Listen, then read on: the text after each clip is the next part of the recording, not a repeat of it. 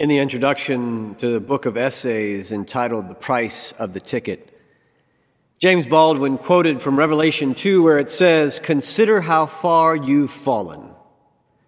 Repent and do the things you did at first. If you do not repent, I will come to you and remove your lampstand from its place. Then Baldwin penned these extraordinary words In the church I come from, where we were counseled from time to time to do our first works over, which means to re examine everything. Go back to where you started, as far back as you can, and examine all of it. Travel your road again and tell the truth about it. Sing or shout or testify or keep it to yourself, but know from whence you came. Know from whence you came. January 6th, 2021 was an epiphany that will live in infamy. The terrifying reality of America's ugliest shadow, the unresolved history of white grievance and impunity, rampaged through the halls of the Citadel of Liberty. On that fateful day, we watched as white terrorists engaged in an insurrection of the United States Capitol that was intended to stop the certification of the 2020 election, rejecting a peaceful transition of power that has been the bedrock of our republic for centuries. Their unlawful occupation of the people's house resulted in bomb threats, rapid evacuation, the destruction of federal property, the loss of four lives, multiple injuries, and our nation shaken with embarrassment, anger, and fear. The white terrorists who stormed the Capitol were instigated and commissioned by the lame duck white supremacist Donald Trump, who has long been an enemy of the people and who became an enemy of the state. The senators, representatives, and religious leaders who have supported Trump's lies and unfounded claims of voter fraud now have blood on their hands. The staggering inability to accept reality and move forward has brought America to our knees and our democracy to the brink of extinction. The sorrowful truth that we now mourn together is that this horrifying, violent, and apocalyptic end to the Trump presidency was the predictable and inevitable consequence of years of hate filled rhetoric, bold faced lies, peddled conspiracies and inhumane policies. Words and actions have consequences. This week, a local artist named Ash Love said, We knew, we knew we knew, we knew Trump was dangerous, unstable, inciting violence, building an army of white supremacists. We knew, she said, so we shouldn't be surprised at what we've seen today. May today, she said, be your lesson on white supremacy. But we were surprised, weren't we? Many of us were surprised because we never thought it would go this far. We were surprised because instead of taking his words and actions and policies and followers seriously, we acted as if it were all a joke. We called him the Orange Menace and made fun of him like he was nothing but a clown. We called his followers stupid. We made fun of their beliefs we didn't take them seriously. And the reason we treated it like it was a joke was so that we could keep living in denial about what was actually happening. People were being oppressed and harmed in our nation. And then in our denial, we normalized his rhetoric. We normalized his draconian policies and his outright love for white nationalists. We normalized him and his followers which is why many of us were surprised to see the chickens finally come home to roost. It is as if we thought we'd be spared of the logical outcome of populist lies, racism, and xenophobia. Everyone who participated in the insurrection should be prosecuted as a terrorist. However, I refuse to pass the buck. That would be too easy, too simple. No, this is on all of us. I must accept my part. It may not be our fault, but it is our responsibility. We must own every time we were comfortable with the media calling something the president said racially charged instead of saying it was outright racist. We must own every time we were okay with Twitter, refusing to kick people off of their platform who were spouting lies and conspiracy theories. We must own our acceptance of the disparities in police treatment of white terrorists versus black protesters. We must own the times we hoped that Trump and his followers would just go away after the election in our wishful thinking. We must own the times that we told people who were warning us about fascism that they were overreacting. We must own all the times that we called for civility as the solution to white violence and white power. We must own that we've been living in denial, refusing to take this seriously because for many of us, it has not been a matter of life and death. We know what was said and done was wrong, but it doesn't always impact our lives directly as it does the poor, black and brown, indigenous, and immigrant Americans. So we were morally disgusted, yet not compelled to change. This is, of course, the very definition of privilege. After the insurrection, as Congress returned to their job, I heard senators and representatives condemning the assault on the Capitol, saying, This is not America. This is not who we are. And while I understand what they meant and desperately want to believe them, I cannot say this is not who we are anymore. To do so is to remain in denial, and we have to stop living in denial because that is the pathology that got us here. Certainly, there are many Americans who are not like the terrorists who stormed the Capitol, but this is who we are. To divorce ourselves from the insurrectionists and pretend that nothing happened so we can go back to normal is irresponsible. The damage is done. White supremacy is alive and well. Whenever someone says, This is not who we are, they are trying to come to grips with reality, longing to go back under the warm blanket of denial instead of wrestling with our identity. Identity. That is the issue. Our problem is that we don't know who we are anymore. We've lost sight of ourselves as a nation. We're suffering not only with a social and economic and health crisis, but with a crisis of identity.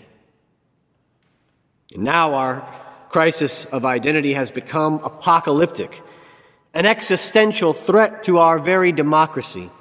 And it would be easy for us to blame our political leaders for this mess that we are in, but it is also on me, on you, on all of us. It is also on the church and on all American Christians. The attack on the Capitol could never have occurred without a toxic Christianity fueling the righteous indignation of the terrorists. Toxic Christianity is what got us here as a nation. We are who we are today because people who profess to follow Jesus have forgotten who they were supposed to be, who they made vows to be, we are what we are as a country today because people who call themselves Christians have forgotten their baptisms. Baptism is about identity and loyalty. It's not about what we believe, but committing to a way of life, the way of Jesus. and becoming a part of an inclusive community of his followers, of his people. It is about who you are, who you follow, who you're loyal to. The attack on the Capitol this week was an epiphany, revealing the failure of baptism, the failure of the church, and the failure of American Christianity. This may seem like a bold and audacious claim, but as I looked into the eyes of the white terrorists committing treason in our capital, I saw not only hatred and fear and anger, I also saw the lost souls of Americans who, more than likely, had once been baptized.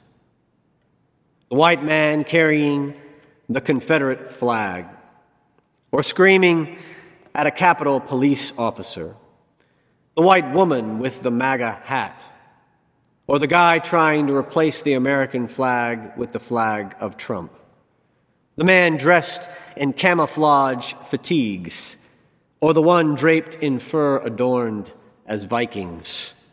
They were all likely, for the most part, sprinkled or immersed in the waters of baptism and made vows to follow Jesus. And I cannot help but wonder what was in that water. And what did baptism mean to them? It cannot be what it meant to John the Baptist, who called people that already thought they were good and righteous and religious people to come down to the waters of the Jordan, repent of their sin, and be baptized. There wasn't a repentant soul in the mob that stormed the Capitol. Many were stunningly blind to the sins of nationalism, racism, materialism, and violence, starkly denying their participation in the structural evil of whiteness. Christian supremacy or economic oppression. While repentance is needed now more than ever in our nation, I can't imagine any one of the insurrectionists would know what to repent for if they were arrested, tried, convicted, and ushered directly to the pearly gates. Is it possible, perhaps, that their baptisms were not for the forgiveness of sin, but the permission to sin? Many were baptized into churches that draped the Bible and the cross with the American flag, where faith and nationalism went hand in hand and were never taught the difference between what it means to be Christian and what it means to be an American. And so it's no wonder we're living through an apocalyptic identity crisis as a nation. What about the baptism of Jesus? Was it his? He had no need to be baptized, yet Jesus submitted to it anyway. What was he submitting to? Not just to God. He went into the water in solidarity with all of humanity, willingly taking his place as a fellow human being. Baptism was his first act of great humility, of self emptying love and solidarity. As it was sung by the early church, he did not regard equality with God as something to be exploited, but emptied himself. And being found in human form, humbled himself and became obedient to the point of baptism and later death on a cross. I saw no humility in the mob gallivanting with entitlement through the halls of our capital, breaking into the office of the Speaker of the House leaning back with their feet upon her desk, or sitting in the vice president's chair in the chamber. No, the attack on the Capitol was the opposite of the story of Jesus' baptism, and therefore, Jesus' baptism cannot have been the baptism into which they were baptized. No, they must have undergone a different baptism. I imagine they were baptized into Trumpism. Their loyalty was not to the humble Messiah who submitted himself to humanity, but to a fascist president who told a mob of white nationalists, We love you. You're very special. Trump's words of affirmation to those terrorists are chillingly similar to the words that came out of heaven in the story of Jesus' baptism. When Jesus emerged from the water, a voice said, You are my son, my beloved, and with you I am well pleased. Basically, I love you. You are so very special. I've mentioned how powerful it is to have my father speak these words over me throughout my life. When I graduated from high school, when I was commissioned as an officer in the Army, when I was ordained as a minister, when I graduated from seminary, when I got married, when I adopted my daughter, when I completed my doctorate, he said the same thing You are my son, my beloved, and in you I am well pleased. Words matter. They are incredibly powerful. As someone said Wednesday afternoon, words can inspire the best from us or they can incite the worst. Trump's words to the insurrectionists are another instance of him acting like God. Trump is their God. Trumpism is their church. And it is his baptism into which they have been baptized. They are his zealous disciples eagerly willing to do his bidding, not Christ's. I know it sounds like foolishness, but as I saw the white terrorists screaming at the police officers and breaking windows and taking over the Capitol building, I wanted to, to just reach out and grab them and say, You don't need to do this. Don't you see? You're already beloved. You're already special. You're not beloved and special because you're white or because you're male or privileged or tough guy militants or because of what conspiracy you believe in or because Trump loves you and thinks you're special. Your worth and value is not determined by what you are or what you believe. You're already loved and special because you are a human being made in the image of God a beloved child of God. Stop degrading yourself and degrading our society. Stop dehumanizing yourself by dehumanizing others. Repent and submit to baptism. Submit to becoming human again. Yes, I know it sounds foolish. But it's not so different from what Paul said to the churches in his baptismal liturgies. If you are baptized, he said in Galatians 3, there is no longer Jew or Greek, there is no longer slave or free, male or female, for you are all one in Christ, Abram's offsprings, heirs according to the promise. Put to death, therefore, he said in Colossians 3, whatever in you is earthly, evil, and greed. You must rid yourselves of all these things anger, wrath, malice, slander, and abusive language. Don't lie to one another or to yourselves. You've stripped off the old self with all its practices and clothed yourselves with a new self. Start over, Paul said, to those whose God was Caesar and whose religion was Rome. You must all be baptized so that we can begin again together. For over 2,000 years, the vows every single person made when they were baptized in the Catholic Church have been the same. Do you renounce Satan and all his works? In the Episcopal Church and mainline traditions, the vows are similar. Do you renounce Satan and the spiritual forces of wickedness? Do you renounce the evil powers of this world which corrupt and destroy the creatures of God? And everyone, whoever gets baptized, always says, I do. The problem is, we've never been taught what evil really is. Some of us were told that it was lust or sex drinking, or even worse, dancing. But the shallowness of our theology of evil has become incredibly obvious when millions of Christians blindly followed Hitler and Stalin and Mussolini, clearly unable to distinguish good from the pure, unadulterated evil of ethnic nationalism, fascism, violence, oppression, and genocide. Moderates and liberals, we hate to talk about evil, yet this is exactly what makes us blind to its power and the most vulnerable to being lured into its jaws and susceptible to becoming its unwitting agents. without a good theology of evil, baptism means nothing. This is not the first time in history that Christian identity crisis has become the crisis of an entire nation. 500 years ago, Europe was dominated by the Holy Roman Empire. Being a follower of Jesus was the same thing as being a loyal subject. When you were baptized as a child, you became a Christian and a citizen on the same day. There was no distinction. However, some people learned to read the Bible and began to see that baptism was actually about loyalty to Christ in opposition to empire. And in Switzerland, the followers of a reformer named Zwingli began to feel he was not moving fast enough to reform the church in opposition and to oppose infant baptism.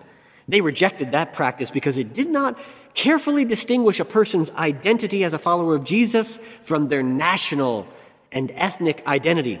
A man named Conrad Grebel and a few others were banned for arguing that their first baptism as infants was not valid because it was with impurity of mixing the church and empire. And so he started baptizing adults again, garnering the pejorative name Anabaptist. And it is from that decision that baptism was invalid because of its mixture with the empire that the denomination known as Baptists was born. Anyone who was baptized into Trumpism must repent and be baptized in order to be born again. But the harsh reality is that we may all be in the same place that those early Anabaptists were a time in history where the church and the state have become so entangled together, our faith so corrupted and compromised by the empire that all who were baptized into American Christianity now need to be baptized again. In her book, the great emergence, Phyllis Tickle uses the analogy of a rummage sale to describe the church. And she says that historically, every 500 years or so, the church must clean house and holds a giant rummage sale to decide what to dispose of and what to keep, making room for the new thing that is being born. Well, it's been exactly 500 years since the Reformation, and the time has come for another rummage sale a radical reevaluation of Christian identity, which will have to begin with throwing out our old theology of baptism. While I was in seminary, a white student training to be a pastor asked our black professor, Willie Jennings, Dr. Jennings, what should white clergy do about the problem of racism in our churches? Dr. Jennings replied, when you baptize people in your congregations, you should say these words over them You are no longer white. You are now a Christian. You are no longer white. You are now a Christian. And then he added, If you do this, you'll quickly find out where your congregation stands. You may lose your appointment. But at least, he said, you'll know whether or not they were truly interested in following Jesus. This Sunday, as we remember the baptism of Jesus, it may not be the year simply to remember our own baptisms. It may be the time to renounce our baptism entirely and to take on another. I realize this sounds rash, and many of my fellow pastors and theologians will call this heresy, clinging to the hope for ecumenism and citing the text, one faith, one Lord, one baptism. In response, I'd offer the picture of a mob storming the Capitol. An ecumenical band of different believers from all sorts of denominations joined together in a common cause of evil. Unity is of no value in and of itself. If unity is to be good and holy, it must be for the purpose of love, justice, and equality. The baptism we received was most likely a baptism into Americanism, into the way of empire.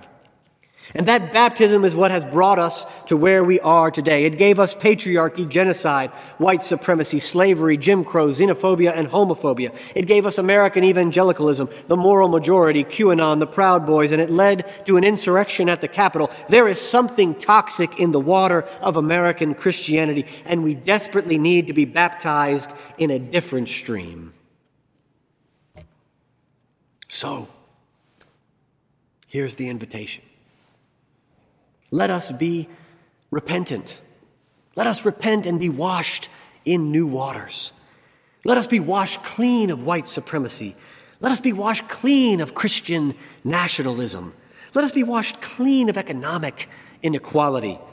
Let us be washed clean of all the conspiracy theories. Let us be washed clean of all the lies. Let us be washed clean of this insurrection. Let us be washed clean of white terrorism. Let us be washed clean of the religion, the cult of Trumpism. Let us be washed clean of hate and discrimination, inequality and injustice. Let us be washed clean of all the evil that plagues our country.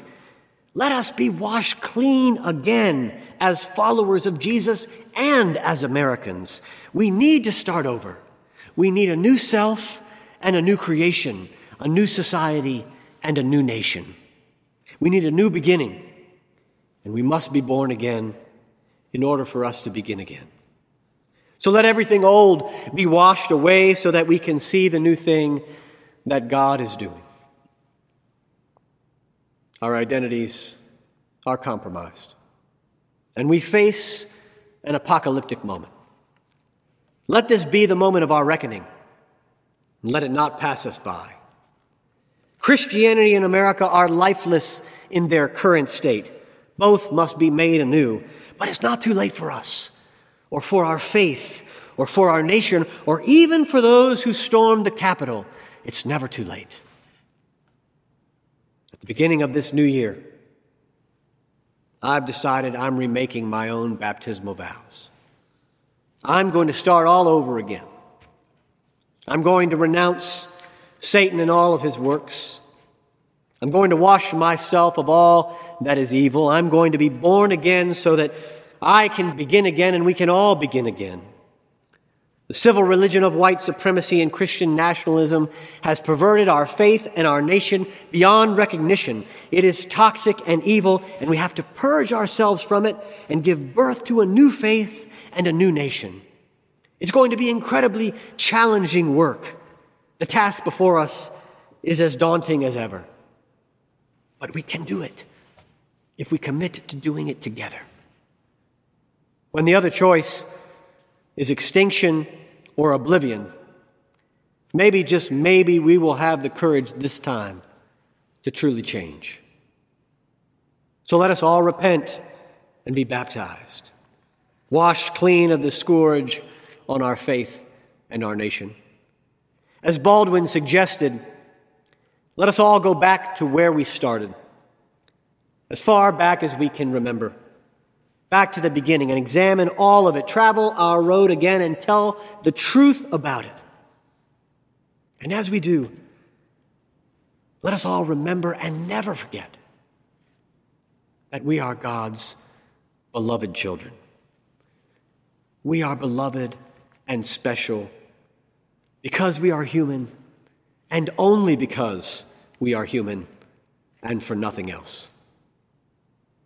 Because that is the truth, the greatest truth, that gives us the power to change, a truth that brings life to lifeless places, a truth that brings resurrection of the things that must die, a truth that makes all things possible. Amen.